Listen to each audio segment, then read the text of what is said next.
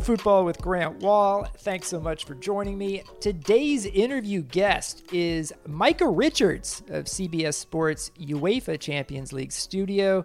We've had some great interview guests lately, including Jurgen Klopp, Guillaume Balagué, Pablo Mar, and many, many others. So check those interviews out if you're interested. It would be absolutely huge for this podcast growth if you could subscribe, recommend us to your friends, and take just a little bit of time to rate and review us in Apple Podcasts. We'll have Micah Richards on soon, but let's start with some talk about the soccer news with my friend Chris Whittingham, who co hosts the Chelsea Mic'd Up podcast. Chris, thanks for joining me. How are you? Doing good, and I'm happy to have the best laugh in all of football punditry, Micah Richards, on the program. He showed up on our Zoom and just let out one of those guttural laughs. It's like it made me so happy. He he makes me happy. yeah, me too. Really fun interview with him. I I learned about him a little more than I already knew. He told some good Mario Balotelli stories, so you have that to look forward to, everyone. In addition to his laugh. We also have plenty to talk about. UEFA Champions League final is set. Bayern Munich will face PSG on Sunday. On Wednesday, Bayern 3, Lyon nil. A little bit closer, at least early on, than the score would indicate. A game in many ways defined in the first half by Lyon's misses, missed opportunities, and then Serge Gnabry getting two goals, not missing and Bayern Munich pulling away in this one. What stood out to you? Well, I, I, think that aspect of the game is massive just because Bayern are now, for me, kind of becoming what Barcelona were about a decade ago, where in every pre-match build-up, it was, well, if you can get at Piqué and Puyol, if you can just get at that defense, then you have a chance. And then once you're there, you have to take any chance that you get. Otherwise, you're going to get punished down the other end. And I think that dynamic now exists for Bayern Munich, where Memphis Depay rounds the keeper, puts in the side netting. A minute later, Serge Gnabry, kind of out of nothing, cuts it onto his left and fires one into the top corner. Bayern have so much margin for error, and the way that they play allows their opponents such little margin for error. So you do kind of wonder heading into this PSG game are PSG going to be clinical and are they going to cause Bayern even more problems than other teams have? At times, Jerome Boateng has looked pretty slow for me, but Bayern look there for the taking, but they're so ruthless in front of goal that it's hard to not give up three goals to them. Yeah. I mean, they have won going away in the last two games 8 2 against Barcelona, 3 0 against Lyon, despite having moments where this really high line that they play has been vulnerable. And you mentioned Memphis Depay having an opportunity earlier in this game to score, not doing it. Icardi doing the same with a chance later on. And if you're going to have a chance against Bayern Munich, you can't waste those opportunities. Now, what I would say is if they continue Bayern Munich to play this high line, that PSG has the speed and the finishing ability to take better advantage of it than Lyon did or Barcelona did. I did see Charlie Stillitano tweet if these chances come to PSG, they will be scored. And my counter was we've seen Neymar miss a lot of chances in these last couple of games here in this Champions League knockout tournament, but and Mbappe can miss a few as well. We've seen that at times in the French league where I just feel like he could score 60 goals a season if he wanted to, but there are times where he can be wasteful. I just it's it's an understandable take just because PSG on paper have so much more talent than Lyon do that they should be able to. But we've kind of said that at every step of the way. And Barca had their chances. Lyon tonight had their chances. I think Bayern will give up chances. We also have to consider that Manuel Neuer has been sensational in terms of saving some of those opportunities that come his way, but also no team has really made them pay. And again, to me, no one has the answer for, well, how are you going to stop Bayern from scoring three goals? They showed on the CBS All Access pregame their goals per game average is by far the best in the history of the Champions League how are you stopping Bayern Munich? I just don't know what that answer is, and especially when PSG are not exactly incredible in central midfield. They're not incredible in defense. That's not where their the, the strength of their talent is. It's up front. And so I just don't know how you're stopping Bayern Munich. Yeah, I, I think Bayern Munich should be a, a heavy favorite, or it's fairly significant favorite against PSG. Not as much as you know a favorite as they were against Lyon, but I think if Bayern plays to their possibilities, they will win this game. But I am curious to see if PSG can find a way through, especially early on when Bayern has looked vulnerable in the last couple of games. I do want to give a shout out to Manuel Neuer, who I thought even though people will talk a lot about these Lyon misses in this game, I thought Neuer on a couple of those misses did the right things that a goalkeeper should do to help cause those misses to take place. I think Neuer still has it. In fact, I think he's in better form now than he was at the World Cup two years ago, coming off his injury. And he's not done yet. I still think he's able to play at a high level and, and, and win Champions Leagues. And you wrote about him in your book, but he's pioneered the position. I mean, this is someone yeah. who he still has this sweeper keeper, like as high as Bayern Munich play. And I heard Archie Rhind-Tutt on the on the Guardian pod, he's a Bundesliga expert, kind of mentioned that the gap in between how far up the field Neuer is playing and how quickly Alphonso Davies can cover back doesn't really offer you that much room. Now we have seen there's a moment in the in this game today that led to that early chance where Memphis rounded the keeper that it was a great ball in behind and it was kind of precisely on the ground in that channel in between the center backs that allows Memphis in on goal. But it kind of requires that level of precision as much as in theory there's so much space between the high line of Bayern and the goalkeeper. Neuer comes out, Alphonso Davies can track back better than anyone in the world. There isn't really that much room there, particularly for a long ball over the top. And if the opposition are in deep, there's going to need to be time to those players to break out. So I don't think it's as easy as it sounds with even Bayern play on the halfway line, basically. I also think, I'm curious to hear your thoughts on this, that this was the game where Rudy Garcia got bit in the rear for not starting Moussa Dembele. Because I think Moussa Dembele was the best player that Lyon had to take advantage of opportunities created by the high line to get behind it, to finish.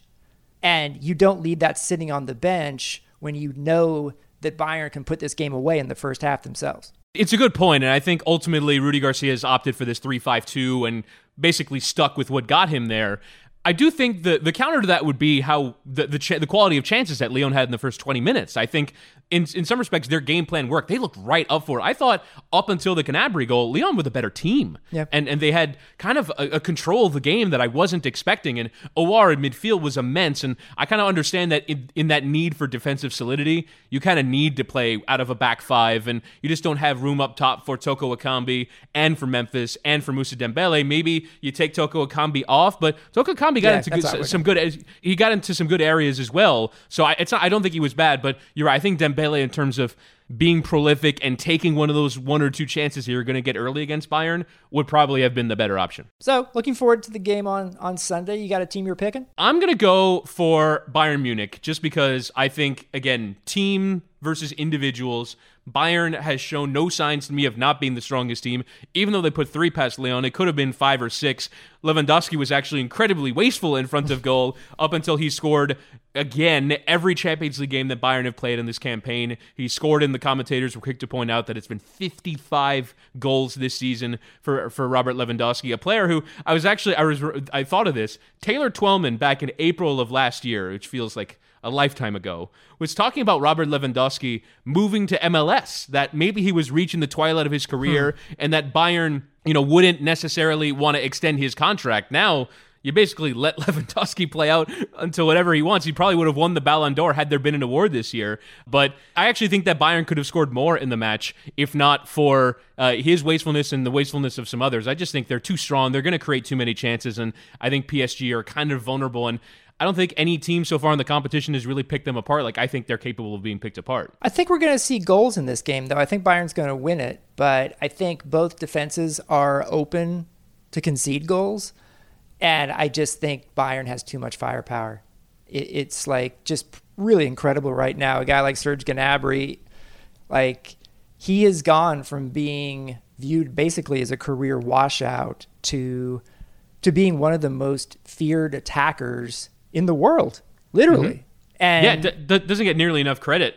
And one of the things that Roberto Martinez did a great job pointing out in the pre-match was how that front four worked together. And as a matter of fact, it was kind of obvious to the eye once Coman and Coutinho and Tolisso and the other attackers came on how much they didn't really fit in that front four of Lewandowski, Mueller, Perisic, and Gnabry, they work so well off each other. It's not, I mean, any individual is sensational in that group of four, but they work so well in combination. And Martinez did a great job of kind of illustrating the way that their movements synchronize with each other. They're like a jazz band. It's incredible how much they've built this kind of attacking. And we have to remember that Hansi Flick was meant to be an interim manager and took over in January, which generally is not a time that you build out these beautiful attacking patterns. And he's done it so quickly, and they're just incredible to watch. I am so excited to have an elite coach on American television doing real tactics like Roberto Martinez. It's so much fun. So let's move on. Uh, U.S. men's national team got its World Cup qualifying schedule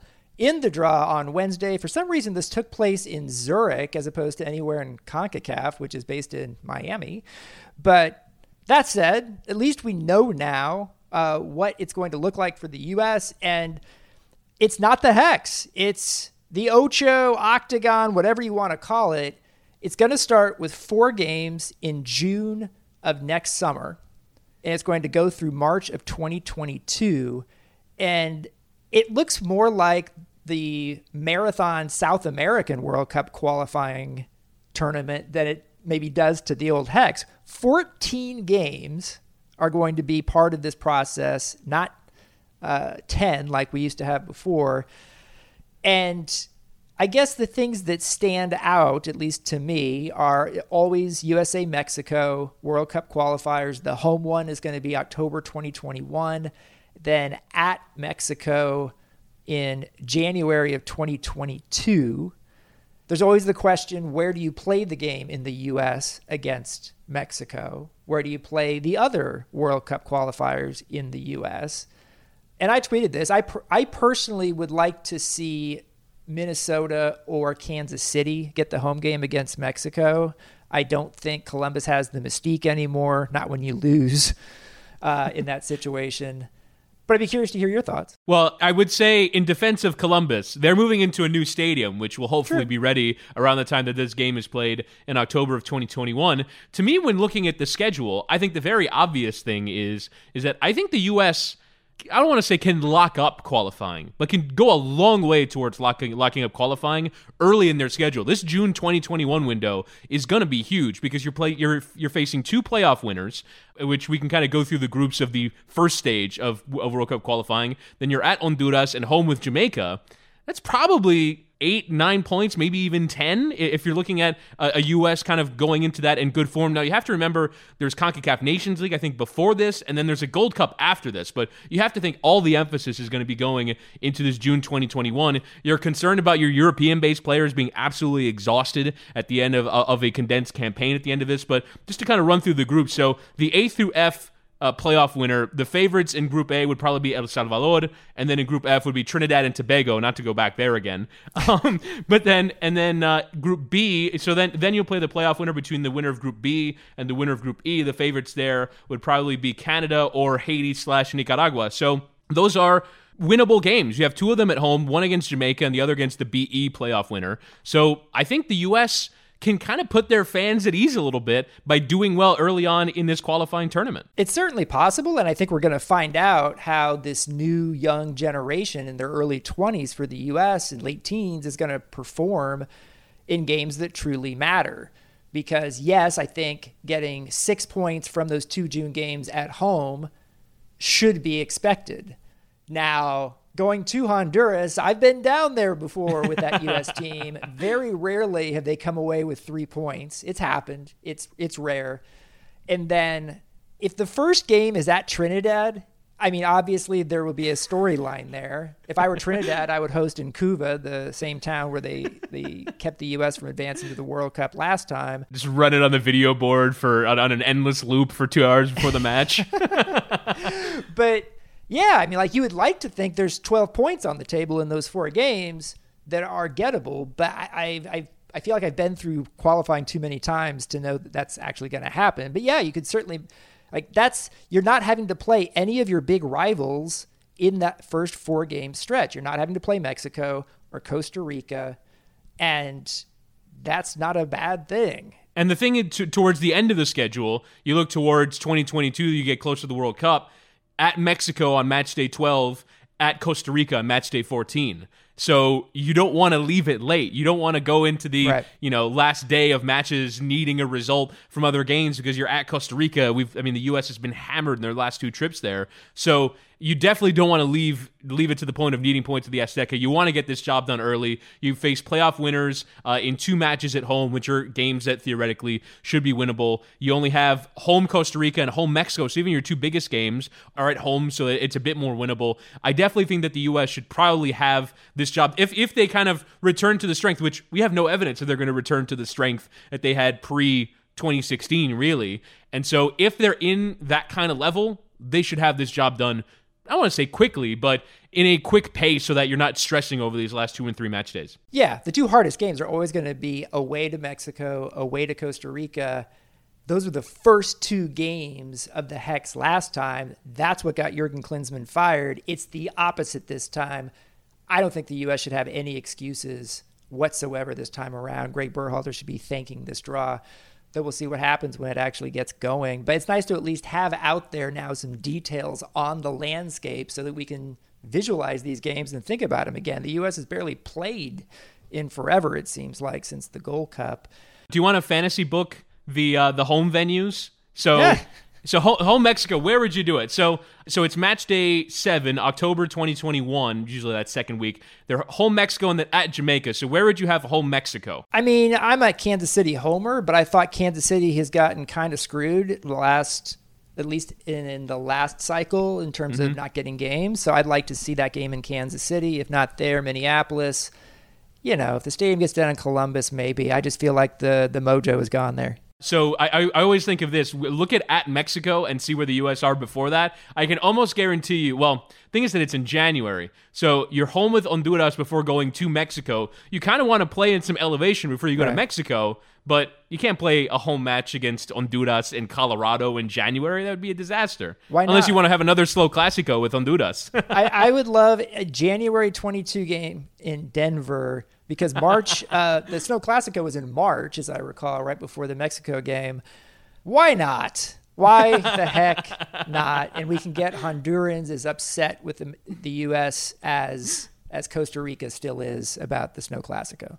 I, I, I love the Snow. I, I will watch anytime the YouTube algorithm, and it knows me well, recommends the Snow Classico YouTube highlights. I watch them every time.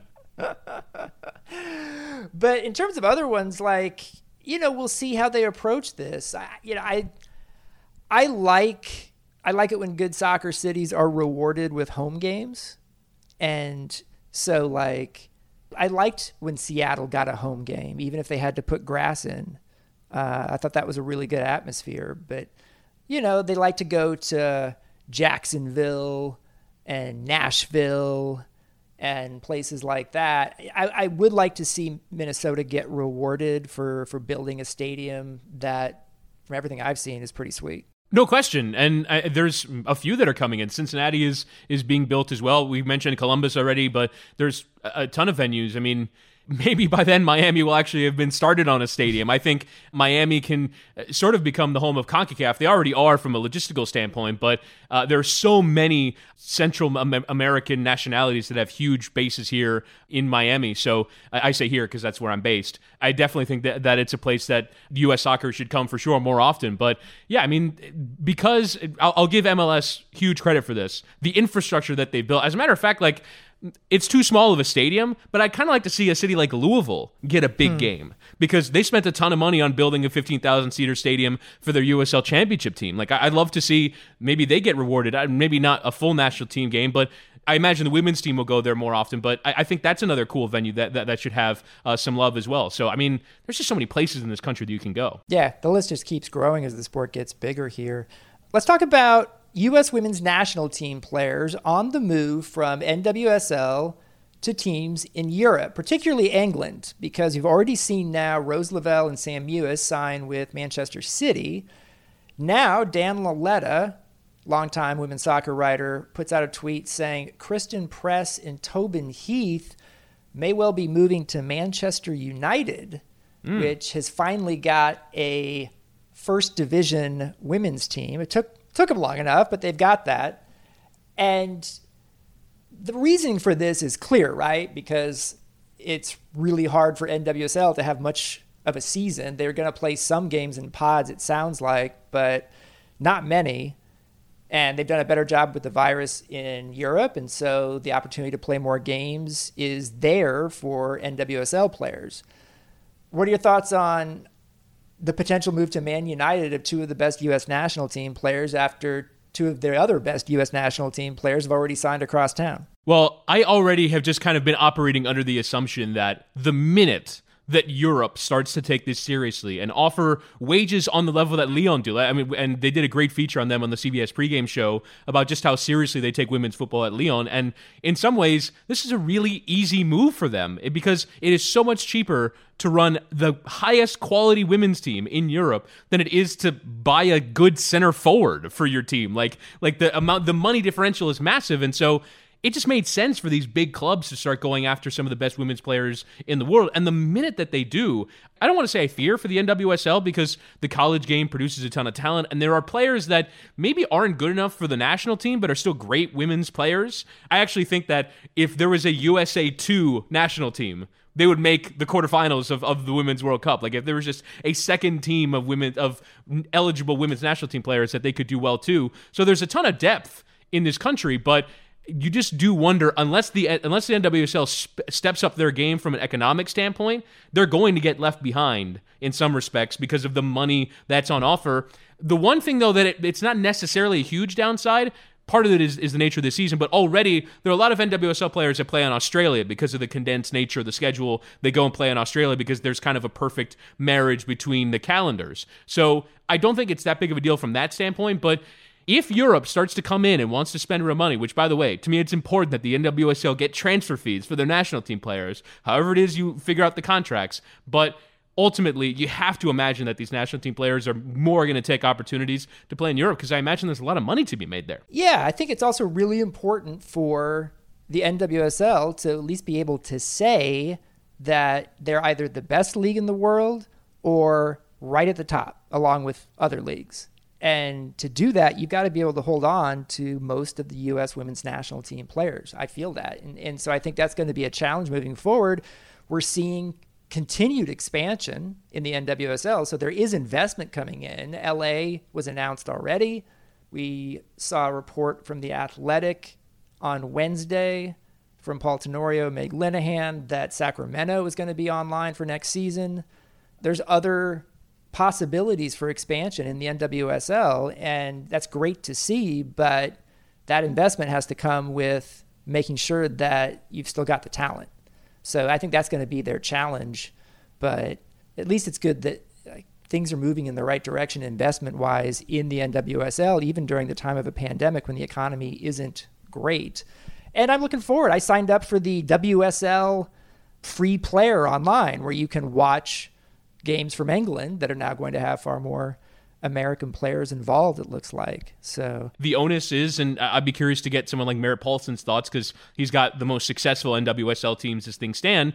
Can you be competitive on an economic basis with the biggest clubs that are coming in for transfer fees? When, again, I, I don't know how much Manchester City is paying Rose Lavelle and Sam Mewis, but I imagine it's the smallest of fractions of the transfer of Ferran Torres, a winger who they will eventually bring into their first team, but probably not at the beginning. Like it is such a drop in the bucket in comparison to what running a men's team is that they should, if they cared even a little, have the best women's teams in the world. I do wonder if the NWSL kind of recognizes this moment as all right it's time for us to step up our game and be competitive and pay these players not just in conjunction with U.S. soccer and kind of marrying the two salaries together. No, NWSL needs to be competitive with how they're paying players at the highest level. One last thing I would add on this topic is I remember when I visited Carli Lloyd when she was at Manchester City.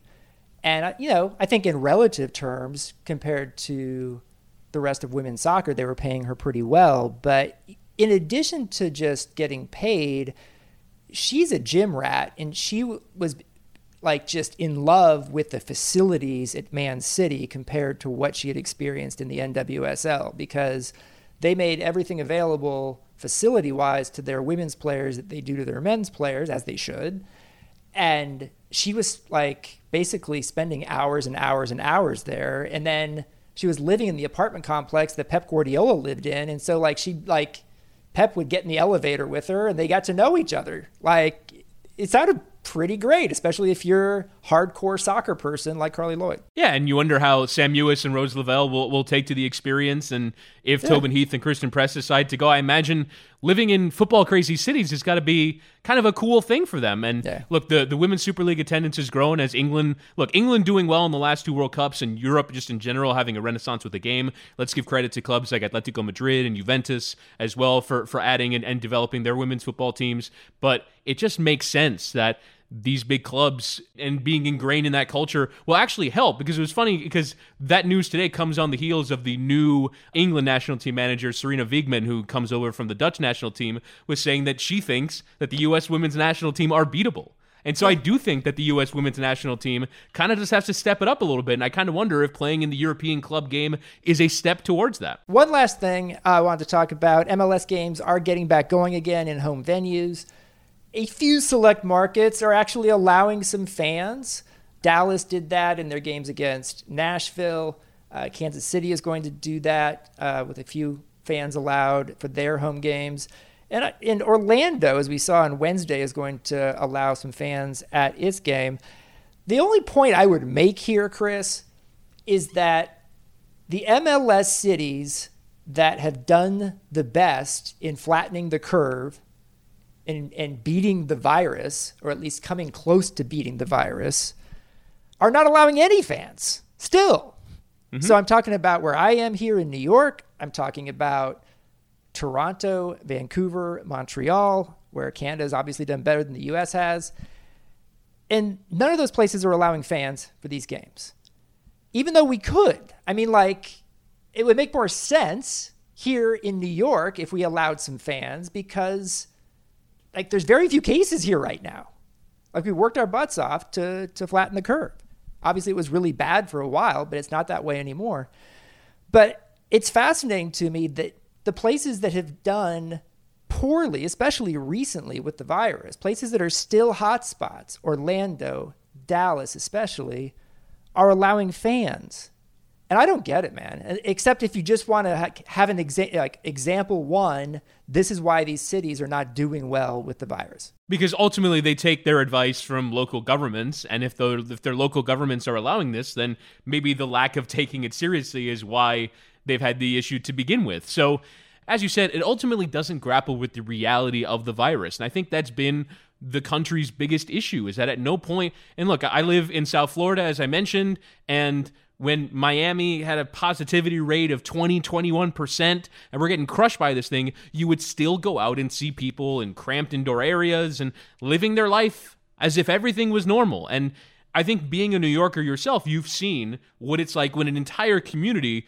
grapples with the virus. And I just don't think that some of these cities haven't really. And so, in some respects, the clubs are taking the, the cues from their communities. And you've heard a lot of conversation in the pandemic about how sports can be a reflection of the country, right? So if the country has the virus well handled, then sports can continue. As we've seen, I was watching a Borussia Dortmund game the other day where they had a full crowd in the stadium, and that's because in Austria they've had it sorted out well. So I do think that ultimately these clubs are going to make money if they're allowed to, and if their governments are allowing them to, then th- that's what's happening. And I just think that it really comes down to poor governance more than anything else. And MLS owners have the choice of, of how they want to approach this. And most have made the right choice. A few, Dallas, Orlando, Kansas City, I think are really disappointing right now. And and I wish MLS, I understand why they want to stage games. I get that. But stage the games without fans for now and make a league-wide decision. This sort of market by market thing just doesn't seem smart to me. Doesn't seem like it's even beneficial to the markets where they're doing this. But uh, in any case, that is it for this section of the podcast. Chris, thanks so much for joining me. Thanks for having me. Now, here's my interview with Micah Richards. Our guest now is Micah Richards. He's doing studio work for CBS All Access's coverage of the UEFA Champions League, which has its final on Sunday. Richards had a 14 year pro career as a right back in which he won the Premier League with Manchester City and played 13 times for England. Micah, thanks so much for coming on the show. Thank you. Thanks for having me. Thanks for having me. How you doing? Doing okay. It's it's been fun watching you from from New York here. I mean, congratulations on on all your work with CBS. Um, you know, you're working mostly with, with Roberto Martinez, Jamie Carragher, Kate Abdo. It seems like you guys have found good chemistry very quickly, and and I'm wondering how does that process work? you know what? It's crazy because I've worked with Carragher before. Um, never worked with Kate. Never worked with Roberto. So it's been I won't say difficult. The whole thing was thrown to together last minute. You know what I mean? Uh, and we was like, "Oh, do you want to work for CBS?" I was like, "Hell yeah, I want to work for CBS. Why? Why? Why not?" But I think one of my strengths on on camera is to make people feel comfortable. You know, I'm always laughing and joking. I can give good analysis and stuff like that, but at the end of the day, it's entertainment. People want to be entertained, so um, I try to be the guy tried to make everyone feel feel welcome. Um, but yeah, the guys to work with uh, are brilliant. I know Kate uh, works in American TV and she's mainly boxing, but how she knows so much about football and keeping us all in check because you know what we're like on camera. We don't we don't shut up. We could talk about football all day. So she keeps us in line. She's been really good. so you've been doing studio work in England for Sky and the BBC, among other places.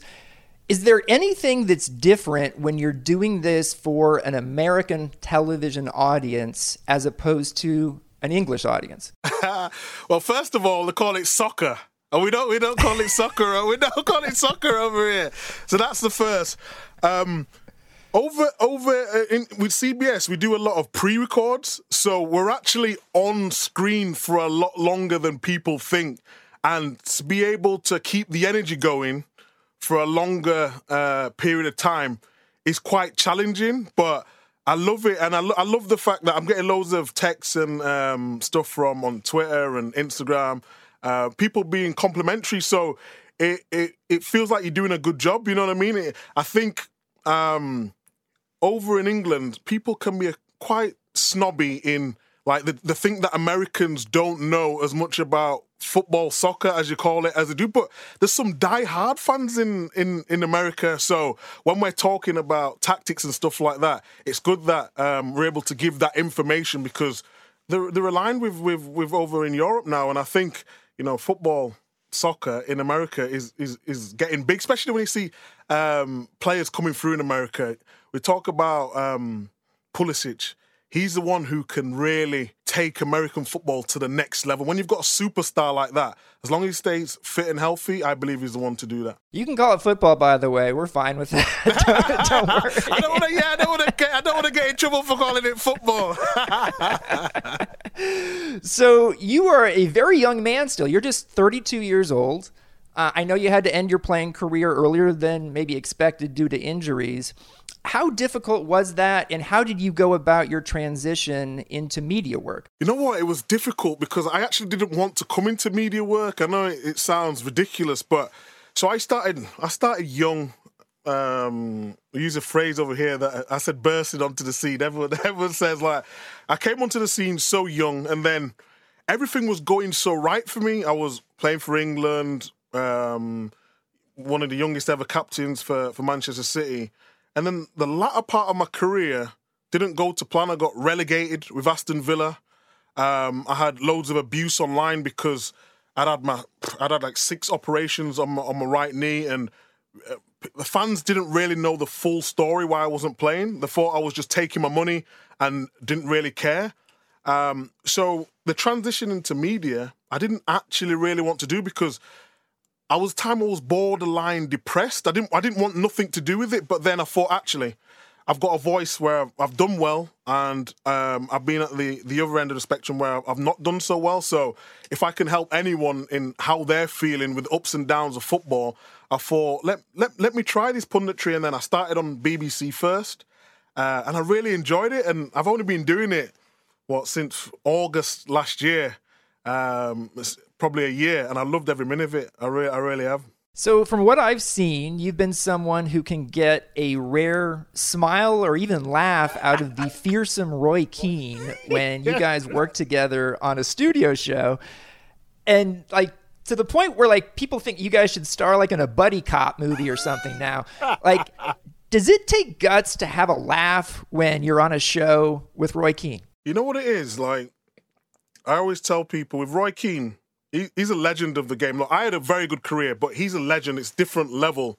So when I go on camera, I can't compete with what he's won trophy wise, but what I can do is do my research and be witty and come out with something that's going to make him feel a little bit uncomfortable because if go for trophy, he's, he's going to win. But, he, you know, I always try make people who um, are, are that well known in the game, how can I get the best out of me and of them on set as well? So I always put him under you know, like instead of trying to argue with him, I just be nice to him. I, I kill him with kindness, and he, he doesn't actually know how to deal with it. Like you can see when he's speaking to me, like anyone else is on where we might be uh, two or three other people.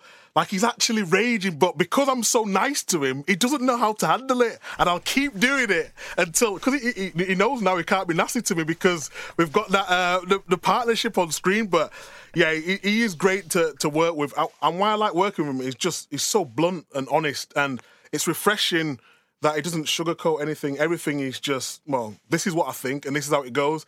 And my other, I I try be the other way. Well, actually, well, if you looked at it from this angle, and yeah, it just on on camera, it seemed to come across really well. The red mist does not descend when you're with Roy Keane on on Roy. I'm, I'm very impressed by by that. Um, now, you have done a lot of work, and you've talked about this a little bit on, on CBS. You've done a lot of work in football anti racism campaigns over there.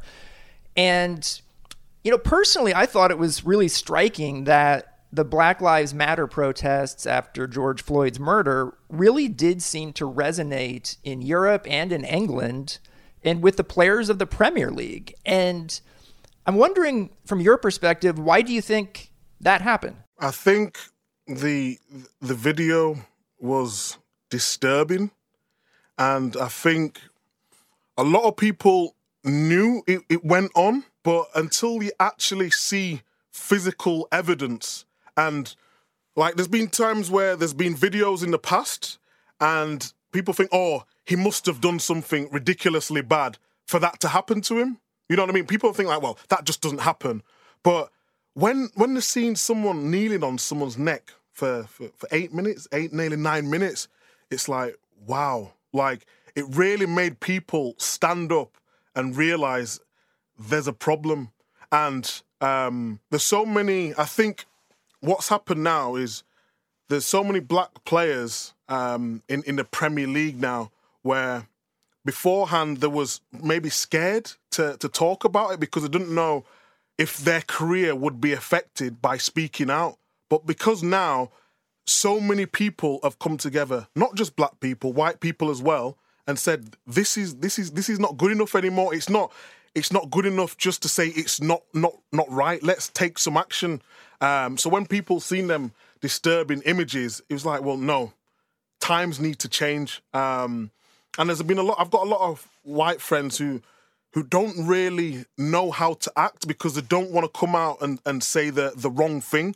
But now I think they think actually, no, I've got to say something, even if I say the wrong thing, um, and genuinely um, your feelings are correct towards the situation, then no one's gonna no no one's gonna challenge you for that. No one's gonna be angry with you for for trying to understand what's going on in the world. We talk about like white privileges, and people didn't understand exactly what that was. It's just like if I go, I, I had a story um, when where I live, and when I walk past a, a white a white woman in in the uh, in the street, she automatically would cross the road or clutch the bags. And my friends have seen that for years, but they never thought nothing of it. But now what's happened is just actually think, well, there's so many different cases that go on, um, and people are starting to realize now. So, um, obviously, the, what happened with George Floyd was was disgusting, but it's helped open people's eyes to to help for the future. Are you optimistic that we are going to see real change here, um, and that? And we've talked about this here that like it's going to require white people to to really get it and, and talk about it and deal with some uncomfortable stuff. And this is a conversation we're having, obviously, in the U.S.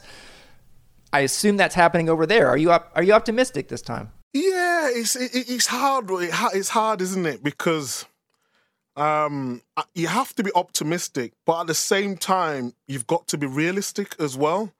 Um, there's there's still people. Um, if you go on Twitter, if you go on Instagram, who who are actually in denial and and try pretend like it's it's not happening. There was an incident on on on a bus the other day I, I seen where it showed uh, three black guys that, that, that punched a, um, um, a white guy on, on a tram, and people are only posting the black guys punching the white guy. They're not showing the the clip before where he was racially abusing him for a minute. You know what I mean? So it's we, we've got to be careful that we we don't we go don't go full circle where it becomes a black person person versus white person thing. It may be subtly we've got to explain and show people things what is going on because otherwise then there's going to be a, a, race war and then you you're going away from exactly what what you're supposed to be doing i think that's a problem so i am optimistic and why i'm optimistic is because there's more white people um, talking up about it but ultimately it's going to have to come from white people just because um, black people didn't create racism so they can't be the ones to to fix it you know it's got to be the, the, the top people in the top organizations. Um, and it's difficult because every time I'm on on on screen, I want to do something like I shouldn't have to be talking about racial issues because I'm I'm talking about football. But now it's involved in the game so much. It's every other month I have to talk about it. You know what I mean? So I think it can be a positive, but I think sometimes too much information can go the other way. So it's just subtly bring it in and make trying to make people understand. No, that makes sense, and I appreciate your candor on that. Um, making a transition here. Uh, there are a couple specific things from your playing career that I want to ask you about. When you won the Premier League with Man City in 2012, you were there on the craziest final day of the season ever when City got two goals in added time against QPR to snatch the title from Man United.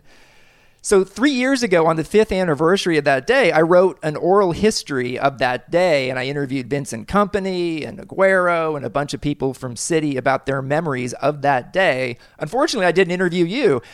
what specifically what specifically do you remember about the wildest day in Premier League history? You know what? The, the wildest day in, in Premier League history was was was crazy for me because I was on the bench. You know what I mean? Um, and that season, I'd played the majority of the season. So I was like, I was feeling sorry for myself if I was being totally honest, you know, because you work so hard. I pulled my hamstring five games before, and then Zabaleta played the, the rest of that season. Um, and I before when the game was starting, and he's just like, if there was one game you want to play in your career, this is a game. And when you're not playing, you know it's team sport. Of course, it's team sport, but end of the day, you want to be playing in the in the in the big games. But because Mancini was a little bit uh, superstitious. He didn't change his team. Um, and then Zabaleta scores the first goal, doesn't he? So the guy in my position scored. So you imagine how I'm feeling on the bench right now. Like I'm not, I'm not playing, but the guy in position scores the goal, the first goal, and then QPR equalise, and then the score again. So all at this time, all my personal feelings have gone out the window. It's like, well, we're a team now. You know what I mean? I don't care how we win. We just got to make sure we win. Uh, and then Dzeko scored to make it two-two. And this time, like, I don't know if you, you, you follow City so much, but no matter City's history, they always oh, yeah. do things the hard way. I don't I don't know why. It's like it's like some curse that we've got or whatever. But when we went to two-two, I spoke to Balotelli. We was warming up on the on the side of the pitch, and he was just like, "Don't worry, we're gonna we're gonna we're gonna win. Uh, I'm gonna come on and change this game. If it was a two one or two two, uh, and it's the only assist he's got for Manchester City, the goal that Aguero scored, and I was just like, some some moments are just made for for big characters and, and big players, and Aguero, you know, words can't describe what a player he is. He's just absolutely incredible. And it was it was just a surreal moment like and it meant so much more to me because I'd been at Man City since I was 14 so like great players come and go you know different teams but because I'd been there from the from the start people don't understand what it's like the best feeling ever. It's like all that you've worked hard for in your life has just come complete together, and it was just incredible moment. All the fans were coming on the pitch, and it's just there will be, never be a, a moment like that ever again in, in, in Premier League history. To score in the 90, 93rd minute, it's just it's incredible, absolutely incredible. Yeah, uh, I remember that day like it was yesterday. Um, I, and I, I feel like I have the obligation to ask you if you have any good Mario Balotelli stories to share because you have to, right? well, Mario, Mario's like my, my little brother. I love him. One of the nicest guys ever. But you know, you mentioned the. Uh, you must have heard about the fireworks story, no? That he, he, set his he set his house on fire. what people don't understand he came to my house and was chasing me around my house with fireworks. I'm like, you've just burned down your house. Why in God's earth do you think it's acceptable to come to my house, chase me around my, well, it was my kitchen at the time, with fireworks? What's going through your head? And he just, he was just, he just one of them people who he just, he just didn't have no boundaries. He just loved banter. he loved but he was he had a soft side as well. He did a lot for charity. I remember another story where the police stopped him in Manchester. I think he had like twenty thousand cash on him or something like that. And the police were just asking him, "Why have you got so much money?" And he just said, "Because because I'm rich." And then he did give like I think it was five grand. He was telling me to to the homeless person. Do you know what I mean? So for as lot of, a lot of bad stories there is, there's a lot of good stories as well. I actually did a story on Mario uh, back in 2013 when he was with Milan, and part of our interview was just me telling him stories I had read about him in the tabloids and saying, "Is this true or not?" and he actually had fun with it. And, and, the fireworks story came up, and he was like, "Yeah, that's true." yeah, it's true. You can't let him lie. yeah, he's he, he he is a character, but he's I sometimes the media portrayed him something that it wasn't. Not like, yeah, he could have worked harder, yeah, but you've always got that one character in the dressing room, and he was it. Absolutely incredible. It really, it really was. A couple more questions here with Micah Richards. Really appreciate you taking the time on this. Um, when you're working on Champions League like you are now, obviously not all the teams are English. There aren't any English teams left at this point how do you go about trying to make sure that you're up to speed on teams from the continent that you might not watch as much as you do the teams in England? Yeah, that's a, a very good question, to be honest, because it's difficult. And being honest, that's why I didn't do Europa League, because I feel like there's better people equipped.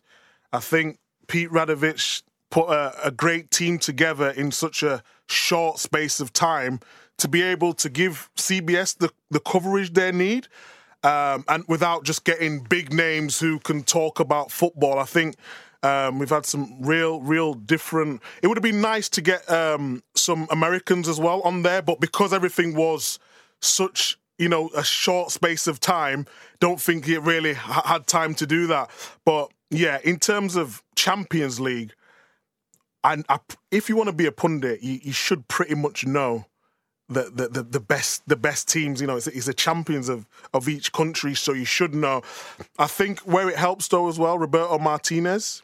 He is on. He's like a, a whiz kid with with teams. He's got a system where he can watch any game um, around the world. He just types in the game and he can see it. So when he, when we're doing tactics and stuff like that, he's he's really the man. And obviously he's a manager, so um, he looks at way more the, the, tactical side of things. But in terms of not watching not watching the games, it, it is difficult because over in England, the Premier League is is the, the, the biggest league. We we don't really show the the, the Spanish league, La Liga, got got taken off a couple of challenge, uh, um, channels over here as well. So you have to do your homework, but when it's Champions League, you you pretty much know the players anyway. I hear you. Um, you will always be connected to Manchester City, obviously. The Champions League is kind of City's holy grail under Pep Guardiola. And this year seemed like a, a missed opportunity again. I, what do you think City needs to do differently to win this trophy? It was so it was so difficult with with with Man City to be honest, just because if there was going to be one year to, to win it, you'd think that the, the chances of them winning it, especially because it in in Portugal, it was just it was just one game as well. Um, I think when Pep came came to, to Manchester City, what he's done over the last couple of seasons, you know, he got 100 points in the Premier League, and the way he's changed football from youth level right the way to the top, you would think in, in the Lyon game he would persist with, you know, his style of play. I think it maybe bought too much into uh, to the Lyon side a little bit rather than how good Manchester City could be. And I think um, I don't say when I made a mistake because that's why the, the genius is if he if he goes and win the game, everyone's saying he is a genius. But I just I just believe like he's done so much in in in, in the past and it's worked. It, it's it's strange how he changed it for that game. Going forward, I just I just believe Man City do need a, another centre back. I think that's why he changed his, his, his tactics because he wasn't comfortable with what he had back there, and just just keep doing what they're doing. I, I think a lot of people are quick to to scrutinise. Um, but you've got to give Lyon credit. They played an unbelievable. You know, Man City I think had seventy percent possession in that game, and Lyon hit them on on, on the counter attack. Can you can you really say that was a bad game? No, it, it goes back to bad defending or not being ready for for the counter attack. So going forward, I think they keep need to keep investing in the squad, keep believing in his philosophy, and it, it, it will come. It's not it's not an easy competition to win. And a lot of people think if you if you spend money, you, will win, but it's not as easy as that as, as we've all seen. Micah Richards is doing studio work for CBS All Access's coverage of the UEFA Champions League, which has its final on Sunday. Micah, congratulations on everything you're doing. Thanks so much for coming on the show.